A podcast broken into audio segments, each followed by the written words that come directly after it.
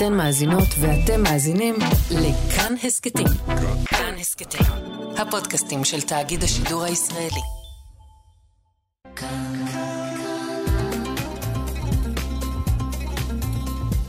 כאן תרבות. אנחנו כאן. כאן תרבות. בואו נניח לרגע את הספר ונקשיב. עכשיו, מה שכרוך. כאן תרבות.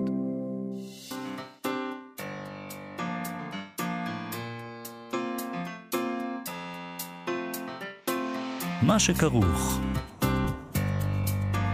עם יובל אביבי ומה יעשה לה. שלום, צהריים טובים, אנחנו מה שכרוך, מגזין הספרות היומי של כאן תרבות. אנחנו כאן בכל יום ב-12 בצהריים בשידור חי ב-104.9 או ב-105.3 FM. אפשר להזין לנו גם כהסכת באתר ובאפליקציה של כאן. ובכל יישומוני ההסכתים אנחנו גם עוקבים אחרי ההתראות הביטחוניות ונעדכן אם יהיה צורך. איתנו באולפן המפיק שלנו איתי אשת, על הביצוע הטכני חן עוז, שלום לכם, שלום יובל אביבי. שלום, מאיה סלע. אה, לפני החליפה, חליבה י"ב, כך נקרא השיר שאני אקרא עכשיו. שמאלנים אבלים, מחזיקים ראשיהן בין הברכיים, מצפים לעוד. כמו הרגע הזה שלפני החדירה, כנראה. בדימויי חורבן הבית, טיטוס מתהולל שיכור בעזרת נשים, מנפנף באקדוחו האישי אל מול שומרי החומות הנדהמין, באמת מן העזות. קירי פרוכת מוזרעים נקרשים על ציפויי האבן בין הבארות. ומי שעוד נשמה באפו נותרה בתוך דבר שנתאמץ לכדי חיוך, הולך אל מאחורי דדביר, לראות אנה לך, אלוהינו אחד. ככה כותב המשורר יעקב כהן בספר שיריו החדש, תפרחות נרקיסים שוקלות להניף ראש קטן אמוני. יפה השם הזה. תפרחות נרקיסים שוקלות להניף ראש קטן אמוני. אנחנו נדבר איתו היום על השיר הזה ועל שיריו האחרים, ואולי נדבר איתו גם על צאן, כי הוא בנוסף להיותו משורר, הוא רועה צאן, נכון? Mm-hmm. ננסה להבין איך זה מתחבר. פעם זה היה ברור איך זה מתחבר. פעם זה כאילו היה מין image uh, כזה, דימוי כזה שמתחבר לנו. היום קצת פחות אולי, אבל איתו זה קורה שוב. נדבר גם עם שיר uh, ראובן ודור סהרמן, מגישי ההסכת שאין לומר את שמו. Uh, שבו הם עושים קריאה צמודה בספרי סדרת הארי פוטר, uh, לרגל המצב. הם חזרו לארבעה פרקי חירום, uh, בהם הם מוצאים בספרים האלה קטעים שמתקשרים למה לנו, שקורה לנו בימים האלה, מה שקרה לנו, אולי יכולים לעזור לנו למצוא קצת פשר בתוך הדבר הזה. מתייחסים להארי פוטר כמו התנ"ך. אנחנו, כמו שמוצאים בתנ"ך עכשיו אה, עדויות למה שקורה לנו עכשיו, אז זה הארי פוטר. בואו נראה איך זה קורה בהארי פוטר, מעניין. אוקיי, אבל לפני כל זה, המלחמה בין ישראל לעזה הגיעה לאחד מפרסי הספרות החשובים ביותר בארצות הברית, פרס שהוענק בשבוע שעבר, פרס הספר הלאומי האמריקאי. המועמדים בקטג... בקטגוריות השונות של הפרס, ברובם, חתמו על הצהרה משותפת שקראה להפסקת אש והוקראה מעל בימת טקס הפרס. כן, 20 מתוך 25 מועמדים בקטגוריות האלה של פרוזה, עיון, שירה, ספרות ילדים וספרות מתורגמת. עלו אה, על הבמה כשהסופרת עליה בלילה קראה את ההצהרה בשמם, שבה נאמר משהו כמו, אנחנו מתנגדים להפצצה המתמשכת של עזה, קוראים להפסקת אש הומניטרית כדי לטפל בצרכים ההומניטריים של האזרחים הפלסטינים, במיוחד ילדים. הם גם הוסיפו, אנחנו מתנגדים לאנטישמיות ואיסלאמופוביה באופן זהה, מקבלים את הכבוד האנושי של כל הצדדים מתוך הבנה ששפיכות דמים לא מסייעת לשלום, לשלום באזור. מארגני הפרס הודיעו על, ה- על העניין הזה מבעוד מועד, כי זה נושא רגיש. הם כתבו לכל התומכים ולכל רוכשי הכרטיסים כדי להזהיר אותם שהמועמדים עומדים להתבטא פוליטית בעת קבלת הפרס. Uh, זה לא חסר תקדים אצלנו, או בפרסים אחרים הם כתבו, אבל לנוכח עוצמת הכאב של הרגע הנוכחי, חשנו חובה לידע אתכם. אז היו מי שבתגובה להודעה הזאת אה, הביעו מחאה נגד הפרס. למשל, אה, חברת זיבי מדיה משכה את תמיכתה בפרס. המייסדת של החברה כתבה שהיא חוששת שיביעו עמדה נגד ישראל, וש... והיא אומרת, היא אמרה, לא נוכל להיות חלק מכל דבר שמקדם אפליה, במקרה זה נגד ישראל והעם היהודי.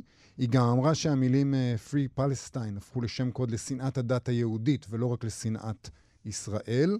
ובארגון אחר, Book of the Month, החליטו לא להגיע לטקס, אבל הודיעו שהם ימשיכו אה, לתמוך בפרס. המועמדת שקראה את ההצהרה, אליה בילאל, אמרה לפני הטקס, אני לא רוצה להסתכל אחורה על הרגע הזה ולהגיד ששתקתי מול סבל של אנשים. היא טענה שהמועמדים מביעים צער על הפגיעות בשני הצדדים. אנחנו רגישים לאנטישמיות כרגע, ואנחנו לא רוצים להוסיף שמן למדורה. אז יש- למה אתם מוסיפים בעצם, אם אתם לא רוצים להוסיף? אה, סתם שאלה. יש את העניין הפעוט הזה גם של הזוכים בפרס. נראה אה. שאף אחד לא לא מעניין ממש כרגע. אה, אבל מתעניין. נתעניין בזה בכל זאת. בואי נתעניין אה, יותר רגע. טוב מלהתעניין בזה, מלהתעניין בדעות של אליה בילאל. בפרס אה, ספר העיון זכה ההיסטוריון נד בלקהוק על ספרו אה, Rediscovery of America, Native People and the Unmaking of U.S. History. זה השם. Unmaking of כן. US History. Red- Rediscovering America. אה, בפרס הפרוזה, אה, ג'סטין טורס אה, זכה על ספרו Blackouts, זה ספר שעוסק בקווירים בשנות ה-30 של המאה ה-20. בספרות הילדים, בקטגוריית ספרות הילדים, זכה הסופר והמאייר דן סנטט על הממואר המאויר A First Time for Everything, שבו הוא מספר על טיול לאירופה, שהוא, אה, ששינה את חייו. הזוכה בפרס השירה הוא קרייג סנטוס פרז, הזוכה בפרס הספר המתורגם הוא הסופר הברזילאי סטניו גרדל, על ספרו שעוסק בהומופוביה ובעוני. טוב, עוד מחאה נגד המלחמה מגיעה מהניו יורק טיימס, שם עורכת השירה, המשוררת זוכת פרס הפוליצר אן בויר, הודיעה על התפטרותה במחאה על הסיקור של העיתון את המלחמה. במכתב פומבי כתבה, המלחמה שמנהלת ישראל בתמיכת ארצות הברית נגד אנשי עזה היא לא בשביל כל אחד. אין ביטחון בה או ממנה, לא לישראל, לא לארצות הברית או לאירופה, ולא ליהודים הרבים שמושמצים בידי אלו שמתיימרים ללחום בשמם. זה אנחנו. שמתיימרים ללחום בשמם, נכון? לזה היא מתכוונת. הרווח היחיד הוא הרווח הקטלני של האינטרסים של הנפט ויצרני הנשק. זו לא רק מלחמה של טילים ופלישה, זו ההריסה המתמשכת של העם הפלסטיני, שמתנגדים במשך עשורים של כיבוש, מעקב, מצור, כליאה ועינוי. לפעמים כל מה שנשאר לאומן הוא לסרב, אז אני מסרבת. לא אכתוב שירה בין קולות הגיוניים, במרכאות, של אלו שמנסים להרגיל אותנו לסבל לא הגיוני. לא, היא לא כתבה שום דבר על ה-7 באוקטובר, שמתי לב. לא, אה, זה פחות, זה פחות הדהים אותה והטריד אותה. לא, היא לא. אוקיי. אבל בסדר היא- גמור. היא אומרת, אני לא מוכנה שהשירים שלי יופיעו בין אלה שאומרים שה- שהמלחמה הזאת היא הגיונית. בסדר גמור. זה מפתיע אותי גם שהיא חושבת שזה מה ש... זה לא איך שאנחנו חווים את התקשורת האמריקנית, אני רוצה להגיד לה. גם אה, לא, אבל לא או- יודעת, הניו יורק טיימס, טוב, בסדר. היא רצתה שהם יהיו יותר אה, פרופ- לוחמניים כנראה. יכול להיות. Mm. אבל תשמעי, גם היא אומרת שמי שמרוויח מזה זה האינטרסים של הנפט ויצרני הנשק. אבל זה תמיד כאילו מה שאנשים בשמאל אוהבים להגיד, אחרי שהם אומרים peace and love, איך אנחנו מפרנסים את יצרני הנשק, אבל אה, אתה יודע, זו עמדה קצת... באמת, זה מה שאת- זה מה שיש להגיד עכשיו? איך אנחנו מפרנסים את פשוט יצרני הם- הנשק? הם אמריקאים, אז uh, רוב האנשים האלה של האינטרסים של הנפט ויצרני הנשק כן. הם לא ישראלים, אז כאילו... אז למה היא לא מהגרת בעצם? כן, אל ת... Mm. שלא לדבר על זה שהם קולוניאליסטים בארצות הברית, הם אה, על אדמה כבושה, הם הם באו לשם, אה, היה- היה שם היה שם עם. והם גם נמצאים פה אה, כרגע, בתוך המלחמה, עמוק. כן. זה עניין, תשמעי, זה מורכב מאוד. זה הכל, זה כן. מורכב האמת, מאוד מאוד. כרגע זה נראה לי הרבה פחות מורכב, אבל בסדר. אז תקשיבי, בקשר לזה שזה פחות מורכב, אסף שגיב, שהוא אה, העורך הראשי של הוצאת, יכול להיות שפעם זה גם לא היה כל כך מורכב, אה, לפי מה שהוא אומר. העורך הראשי של הוצאת, לשעבר העורך הראשי של הוצאת המרכז האקדמי שלם, הוא פרסם סטטוס בפייסבוק, ובו הוא אומר, השמאל הפרוגרסיבי באמריקה לא איבד את דרכו. זאת אומרת, זה מה שאומרים עכשיו, נכון? מה, איך נהיה דבר כזה, כן. שהשמאל הפרוגרסיבי כל כך מנותק מהמציאות, ולא Mhm. רואה דברים שנראים לנו ברורים מאליהם. אז הוא כותב, אדרבה, הוא דבק באותה דרך ישנה ונושנה, רק הסיסמאות מתחלפות. והוא מדגים. הוא בהחלט מדגים, הוא מוסיף צילום מתוך הספר עשן אדם, ראשיתה של מלחמת העולם השנייה, סופה של הציוויליזציה. זה שם הספר. עשן אדם, ראשיתה של מלחמת העולם השנייה וסופה של הציוויליזציה. מי שכתב את זה זה ניקולסון בייקר, זה יצא בישראל בהוצאת כנרת זמורה, בתרגום של עמוס כרמל, וזה הקטע שהוא בחר לפרסם, אסף שגיב בפייסבוק שלו. כן. אגודת הסופרים האמריקנים ערכה את הכינוס השנתי שלה במלון קומודורו בניו יורק. דאשיל המט נבחר לנשיא. בן כושי מאת ריצ'רד רייט נבחר לרומן האמריקני הטוב של השנה. תיאודור דרייזר קיבל פרס שלום.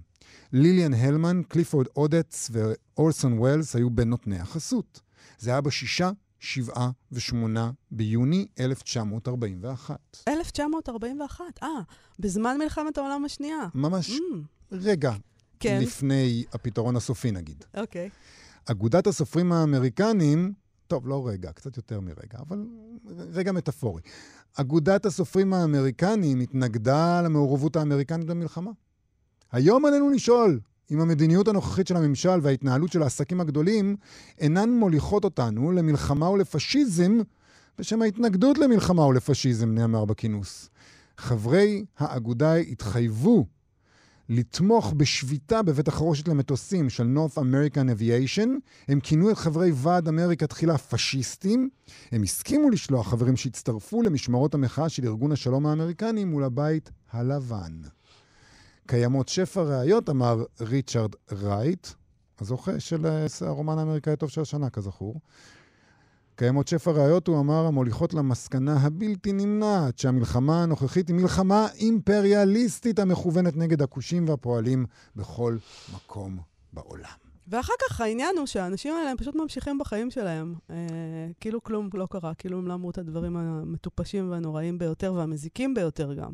לא, אבל אתה יודע, בסופו של דבר המזיק ביותר היה היטלר בשלב ההוא. ואלה, נכון. בסדר. אבל אם היינו פטפטים. סומכים על האנשים האלה... לא, לא היינו אז, מגיעים אה, רחוק.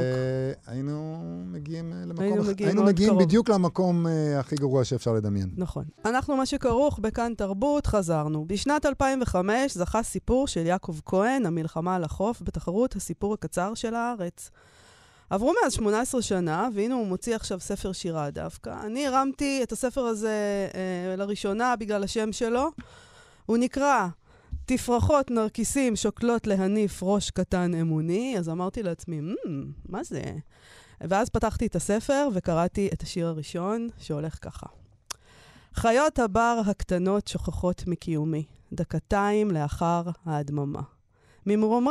ממרומי הטרקטור, אני רואה כיצד העולם ממשיך טוב יותר בלעדיי. הכוס ניגשת אל קינה, החרדון שב אל השמש, העשב הרמוס אט מזדקר. השפה מיותרת מפאת הנטייה להשתמש בה. ואז הוספתי ואמרתי לעצמי, "מ, מי זה? והמשכתי לקרוא והכל מאוד מצא חן בעיניי שם, אני מודה.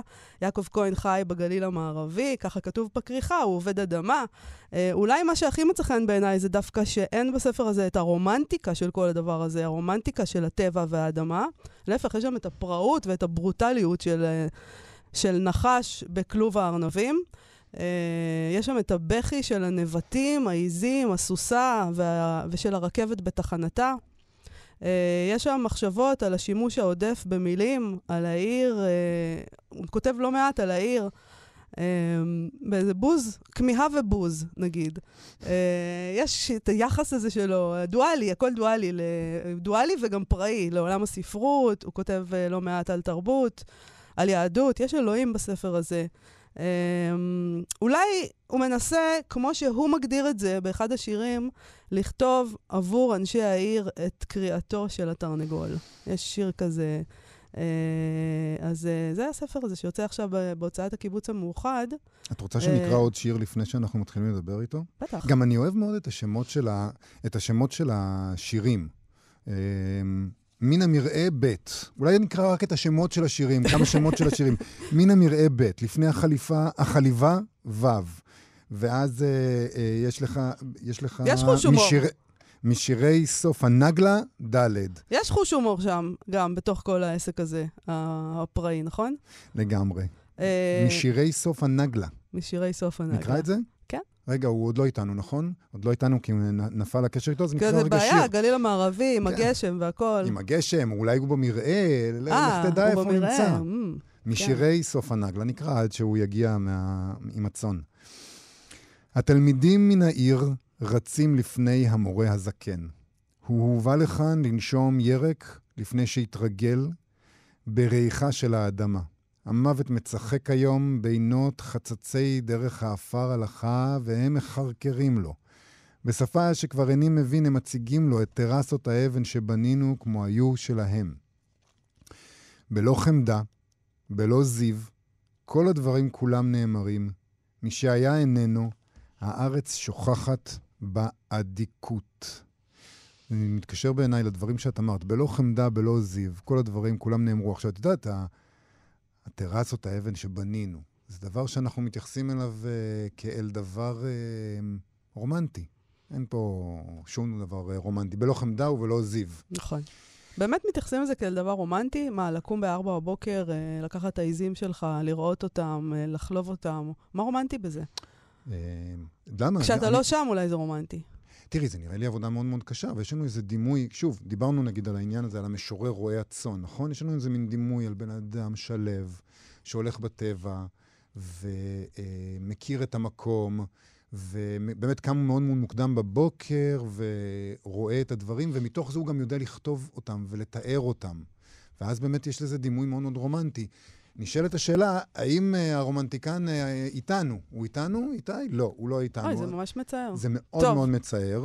טוב. את רוצה לקרוא לנו עוד שיר אחד, ואם לא, אנחנו נעבור הלאה? אה, כן, אני צריכה לבחור אבל, יובל. זה לא קל. זה אני- לא קל. מן המרעה ל"א. לא, אני אקרא... אה, אני אקרא את, אה, נראה לי, את בהסעה עם תלמידים י'. עשה עם תלמידיות. בהסעה עם תלמידים י'. כי חשבת, אני חושבת שהוא רצה לקרוא את זה. אני אקרא במקומו, בסדר? בסדר גמור. התנגשות. נכנס השחור באדום ונתפרפר אל מעקה הבטיחות. ממרומי האוטובוס אנו מתבוננים בחרדה באזרח אשר שולף את האישה המאולפת, הרעולה, מן מושב הנהג, ומניח אותה בעדינות של פרחים על האדמה בצד הכביש. חייל ממושקף יוצא ממכונית אחרת, נכון לשירות האומה. נדמה כי בחילה קלה אוחזת בו. היה יפה יותר אם היה הוא מקדים להוציאה מן המכונית המעוכה, או את האזרח. ואם היא, הפרח העדין על האדמה שנזדקף מעט עכשיו, אם היא הייתה השולפת, נאמר, את החייל, הייתה זו חגיגה של ממש. בכל יום פייטות קטנות כאלה חומקות לנו מבין האצבעות, והלב ממשיך להשתובב. זה... תשמעי, תקשיב, זה שיר נפלא. אמרת לעצמך, "Hmm, מי זה? כן. אנחנו נישאר תמהים.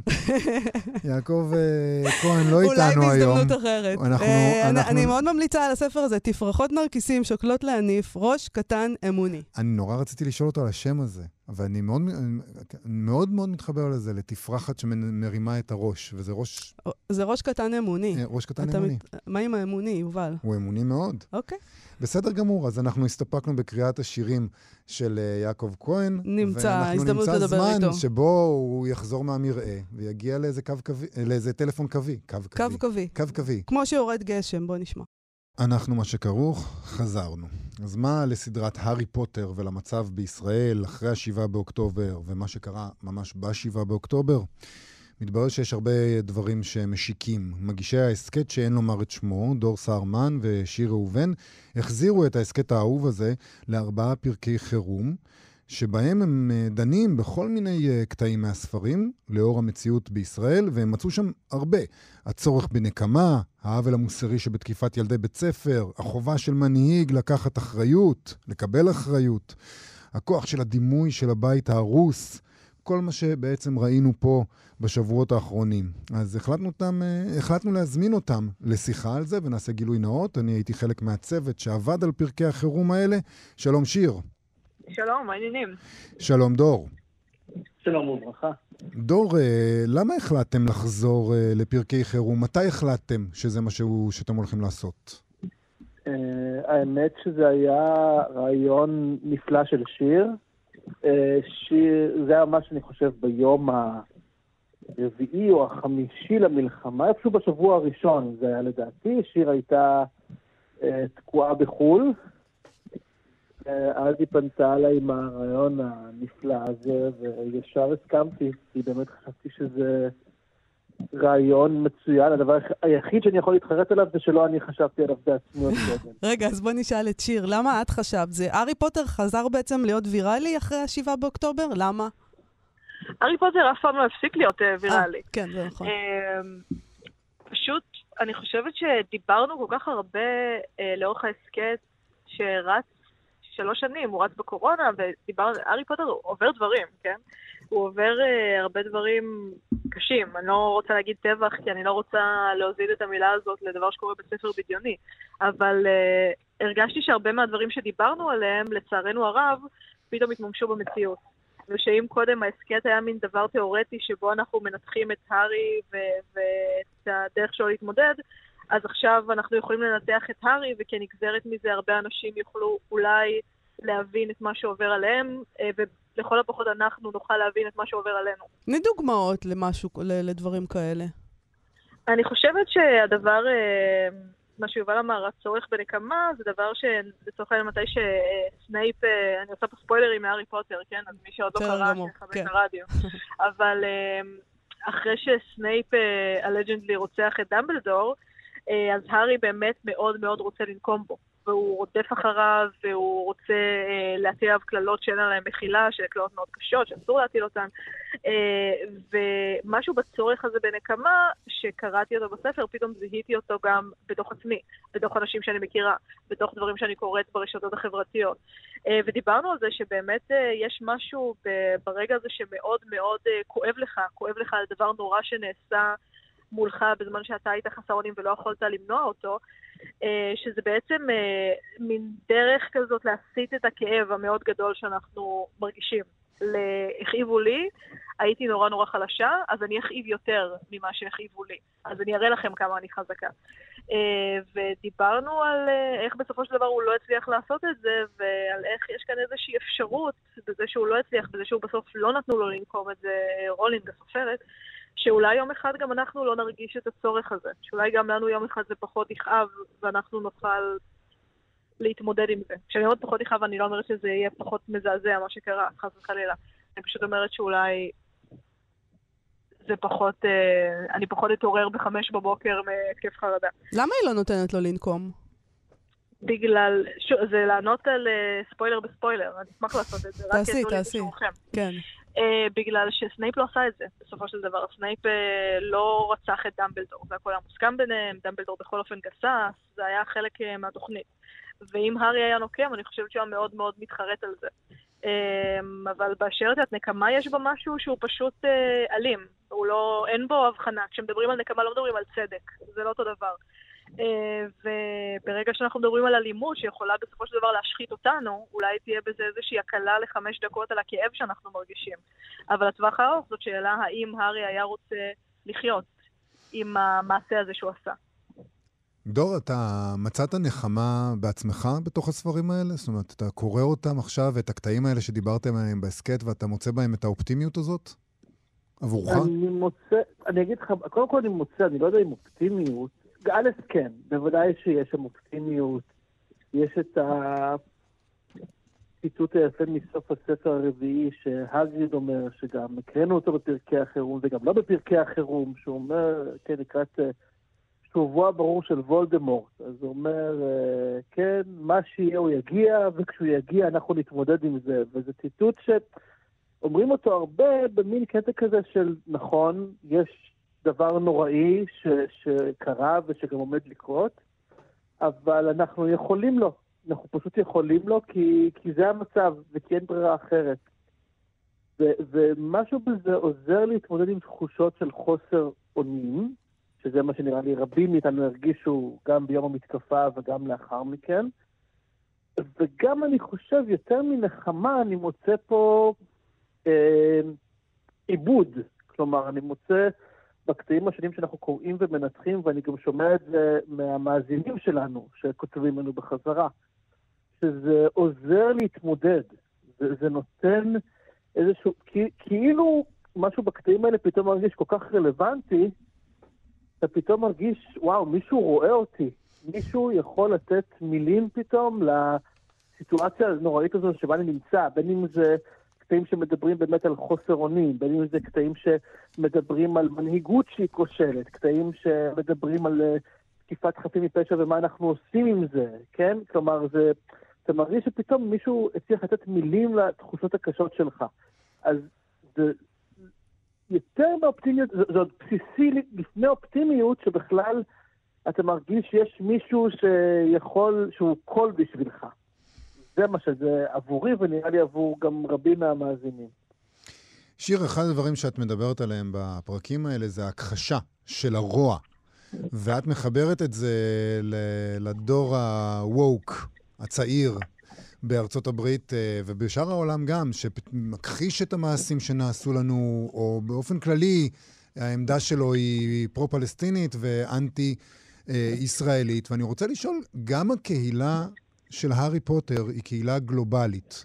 כמו שחשבנו, חלקנו, מי שהיה שייך לזה, שהוא, שהוא איזה חלק משמאל ליברלי, גלובלי, הומניסטי, ופתאום הוא גילה שאף אחד לא רוצה אותו במועדון הזה, יכול להיות שגם המועדון של הארי פוטר אה, אה, הגלובלי הוא חצוי. אה, חשבתם על זה? חוויתם את זה?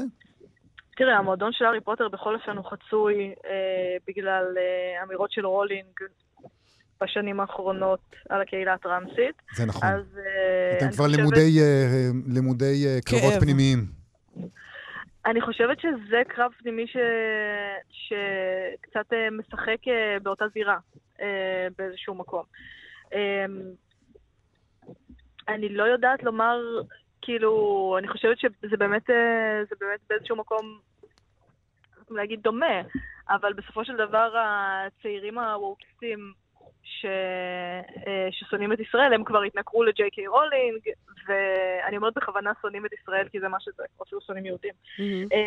וארגנו אירועי שריפת אה, ספרים של הארי פוטר, שזה אולי פשוט לא נשרוף אף ספר אף פעם, והקהילה היא חצויה כבר, בקיצור.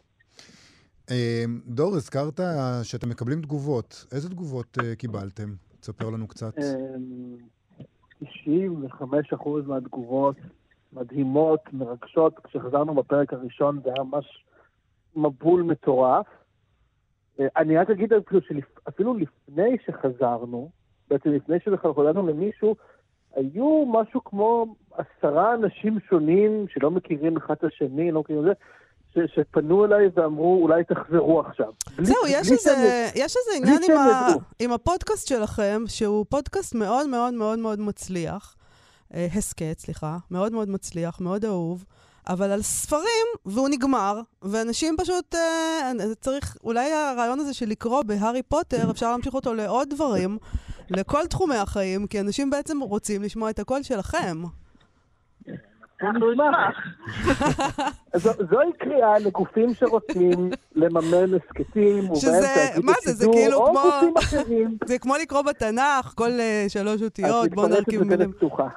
אנחנו מאוד רוצים, ואם מישהו רוצה אה, לקחת אותנו, יש לנו רעיונות. אבל אנחנו מדברים פה כאילו זה נורמלי, דור, עכשיו. אה, כאילו זה דבר נורמלי לעשות קריאה בהארי פוטר. בוא רגע נחשוב על זה שנייה. איך זה נורמלי? איך כל דבר הוא נורמלי? זה פשוט ספר שאני מרגישה שכולנו קראנו בתור, אה, אני ודור לפחות, אוקיי? אנחנו באותו גיל, אה, גם אה, הכרנו בגיל, הכרנו מתי שזה יצא. וזה ספר שאני חזרתי אליו שוב ושוב בתור מבוגרת בגלל שהרגשתי שיש בו המון נחמה בשבילי, ובאיזשהו שלב הרגשתי שאני רואה את כל הרבדים שלו בתור מבוגרת, ושאי אפשר פשוט לסגור את זה בתור ספר ילדים. אי אפשר פשוט למסגר את זה בתור ספר ילדים, משהו שקראתי כשהייתי בת 13, וזהו. אה, ושבא להתעמק בזה. אני חושבת שהאתגר הוא לא על איזה יצירות נעשה עוד הסכתים, האתגר הוא איזה יצירות יכולות להחזיק בתוכן כל כך הרבה רבדים כמו שהארי פוטר אה, מחזיק. החלטתם גם להקדיש את הפרקים שאתם מקליטים אה, לחלק מהנרצחים והנופלים שאהבו את הארי פוטר והקשיבו אפילו להסכת שלכם, ואני יכול להגיד מעבודה איתכם, שאחד הדברים שקרו זה ברגע ששודר הפרק הראשון מתוך ארבעת הפרקים האלה, פתאום התחילו להגיע, להגיע לכם עוד ועוד הודעות. רגע, תקדישו את זה גם עבור הקרובים שלי, גם הם אהבו את ההסכת שלכם, גם הם נורא נורא אהבו את הארי פוטר, ולאט לאט פשוט הצטרפו עוד ועוד שמות, וגילינו שיש המון המון אנשים, זה גם תואם את שכבת הגיל של הרבה מהם, ש, שמאוד מאוד היו מחוברים אליכם ספציפית דרך הדבר הזה. נכון, נכון. זה קשה וזה עצוב, אה, זה שובר את הלב. אני גם רק אוסיף על זה שיש הרבה מאוד, גם, אני, אני יודע את זה כי גם פונים אליי, גם אנשים שעוד בחיים, שישובו בשלום, כרגע ש- שמאזינים להסכת שלנו, פנו אליי אה, כמה וכמה בנות זוג של אה, מילואימניקים, שמספרות כמה עכשיו ההסכת עוזר להן, ש- שהן בלי הבן זוג. כלומר, זה, אתה יודע, זה, זה נותן מענה לחיים, למתים, זה, זה, זה מרגיש כמו זכות גדולה, זה מה שיש לי להגיד על זה. דור סהרמן, שיר ראובן, אמ, ארבעה פרקי חירום של ההסכת שאין לומר את שמו. אם אתם מקישים ההסכת שאין אה, לומר את שמו בגוגל, אתם תגיעו גם לארבעת הפרקים האלה, וגם לכל הפרקים שהיו לפני כן, אם, אה, אם לא שמעתם עדיין. תודה רבה לכם על השיחה הזאת. תודה לכם. להתראות. מה שכרוך בכאן תרבות, חזרנו, ואנחנו עם סטטוס uh, ספרותי, שהפעם של הוצאת הספרייה החדשה, שם הם כותבים לנו שבימים האחרונים היו הרבה מאוד, היו מאות כניסות לאל חנון של קדיה מולוד, מולודובסקי, אצלם באתר, מפורסם השיר הזה, וגם בדף של מנחם פרי, שהוא uh, עורך ההוצאה, uh, באתר אקדמיה. מולודובסקי, הם כותבים לנו, כתבה אותו ב-1945, כאשר כבר ידעה מה עלה בגורל אחיה ומשפחתו. והיא הייתה משוררת, סופרת יידית מפולין, היא עברה לארה"ב בשנות ה-30, היא מוכרת כאן בישראל לא מעט בזכות שיר הילדים גלגול, גלגוליו של מעיל. ואנחנו נקרא את השיר הזה. מעניין ש... למה מחפשים את השיר הזה. לדעתי זה בטעות, אה, הם כותבים אל חנון, אבל הם מחפשים אולי בית חנון או משהו כזה. ככה אני חשבתי כשקראתי את זה לראשונה. יכול אבל להיות. אולי הם, אה, אולי כן, הם- אולי אולי הם הם כן אבל רצו. את האל ואת החנון גם. אבל את יודעת, גם אם מגיעים לשיר הזה בטעות. אה, ברור, זה נפלא. אז בואי זה נקרא... מנחם פרי, תרגם אותו מיידיש. מיידיש, נכון. אל חנון. אל חנון, עם אחר אסוף לך, בחר. אנחנו עייפים ממוות וכבר מתנו, כבר אין לנו יותר תפילות. עם אחר אסוף לך, בחר. כבר אין לנו יותר שום דם כדי להיות קורבן. ביתנו נעשה מדבר עכשיו. האדמה לא מספיקה בשביל קברנו, כבר אין יותר קינות בעבורנו, כבר אין שירי מספד בכל ספרי קודשנו. אל חנון, קדש נא ארץ חדשה והר אחר. אנחנו כבר פיזרנו את האפר הקדוש על פני כל השדות, כל אבן. שילמנו בזקנים, בצעירים, בטף, מחיר כל אות שבדיברות שלך. אל חנון, הרם את גבתך המתלקחת, הבט ותן לכל אומות תבל את הימים הנוראים והנבואות. בכל לשון מהמהמים את מילתך, אותן למד את מעשיך איך לעמוד בניסיונות. אל חנון, בגדים פשוטים תן לנו. בגדי רועים מאחורי צונם. ונפחים עם קורנסם ושל כובסים ושל פושטי אורות ואף בגדים גרועים יותר. וחסד אחרון עשה, עמנו. אל חנון, אותנו פטור נא משכינת הגאונות. טוב, אה, נזכיר שוב שהיא כתבה אותו ב-1945, לפי מה שהם כותבים בספרייה החדשה, נכון? אחרי... כש, כשנגמרה המלחמה, אז זה, הסנטימנט שלה. אה, טוב, נקרא עוד דבר. אנחנו דיברנו כאן בעבר על מקרים הנדירים שבהם חברי כנסת אה, שנאמו במליאה ציטטו משוררים או משוררות, אז הרשים אותנו. הבאנו כאן אותם בקולם אפילו. והנה, הזמנים האלה מביאים אותנו לעשות משהו דומה, רק עם מפקדים בצבא. לא חשבנו שנעשה את זה, נכון?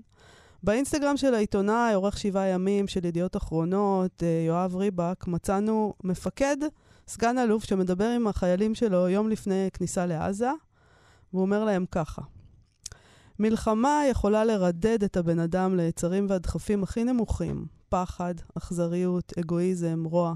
לשלול מאיתנו את כל מה שעושה אותנו בני אדם, את האנושי. אני רוצה לצטט שיר שכתבה אישה אמיצה, משוררת, חקלאית, אבל כשהגורל של העם שלה עמד על הכף, היא צנחה מעבר לקווי האויב הנאצי למשימה עם סיכוי קלוש, כי היא האמינה שזה הדבר הנכון לעשות. והוא קורא להם שיר של חנה סנש, שנקרא במדורות מלחמה. נקרא אותו? כן. במדורות מלחמה, בדלקה, בשרפה, בין ימים סוערים של אדם, הנני מבעירה פנסי הקטן, לחפש, לחפש בן אדם. שלהבות השרפה מדעיכות פנסי, אור האש מסנוור את עיניי, איך אביט, איך אראה, איך אדע, איך אכיר, כשהוא יעמוד לפניי. תן סימן, אלוהים, תן סימן על מצחו. כי באש בדלקה ובדם, כן אכיר את הזיק הטהור, הנצחי, את אשר חיפשתיו, בן אדם.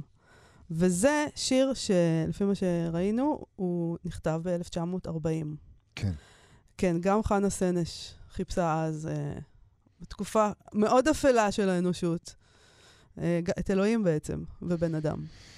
יש כל כך הרבה פרשנויות שאפשר uh, לחשוב על, ה, על השיר הזה, ואני רוצה להגיד שאפשר, הסרטון הזה שלו קורה, קראנו רק חלק מהדברים שהוא אומר, אפשר למצוא את זה ברשת בהרבה מקומות, והוא נותן פרשנות גם, זאת אומרת, הוא מציע שם פרשנות אחת מיני רבות לשיר הזה, מי זה הבן אדם הזה ומה צריך ומה זה אומר למצוא אותו ולחפש אותו. Uh, ויש גם אחרות, כל אחד uh, זה נכון, יקרא... אבל יפה ו... שהוא עומד מול, עם, עם חיילים שלו, שעומדים uh, להילחם עכשיו, ועל זה הוא מדבר איתם, על להיות בן אדם. נכון. משונה קצת. Um, אני חושב ש... תשמעי... זה מראה שהוא בן אדם אולי. זה מראה שהוא בן אדם, וגם המעמד הזה של לעמוד מול החיילים שלך ולנאום להם לפני uh, הכניסה לקרב, זה דבר שאי אפשר לעמוד מולו עם טיפה של ציניות ועם טיפה של... אה, זה, זה, לראות בן אדם עושה דבר כזה ובאמת קורא את השיר הזה, זה מעורר המון התרגשות. אה, אז תחפשו את זה, תראו את זה. עד כאן תוכניתנו להיום. תודה לאיתי אשת על ההפקה, תודה לחן עוז על הביצוע הטכני. בואו לבקר בעמוד הפייסבוק שלנו, אנחנו נהיה פה שוב מחר להתראות. אתם מאזינים לכאן הסכתים. הפודקאסטים של תאגיד השידור הישראלי.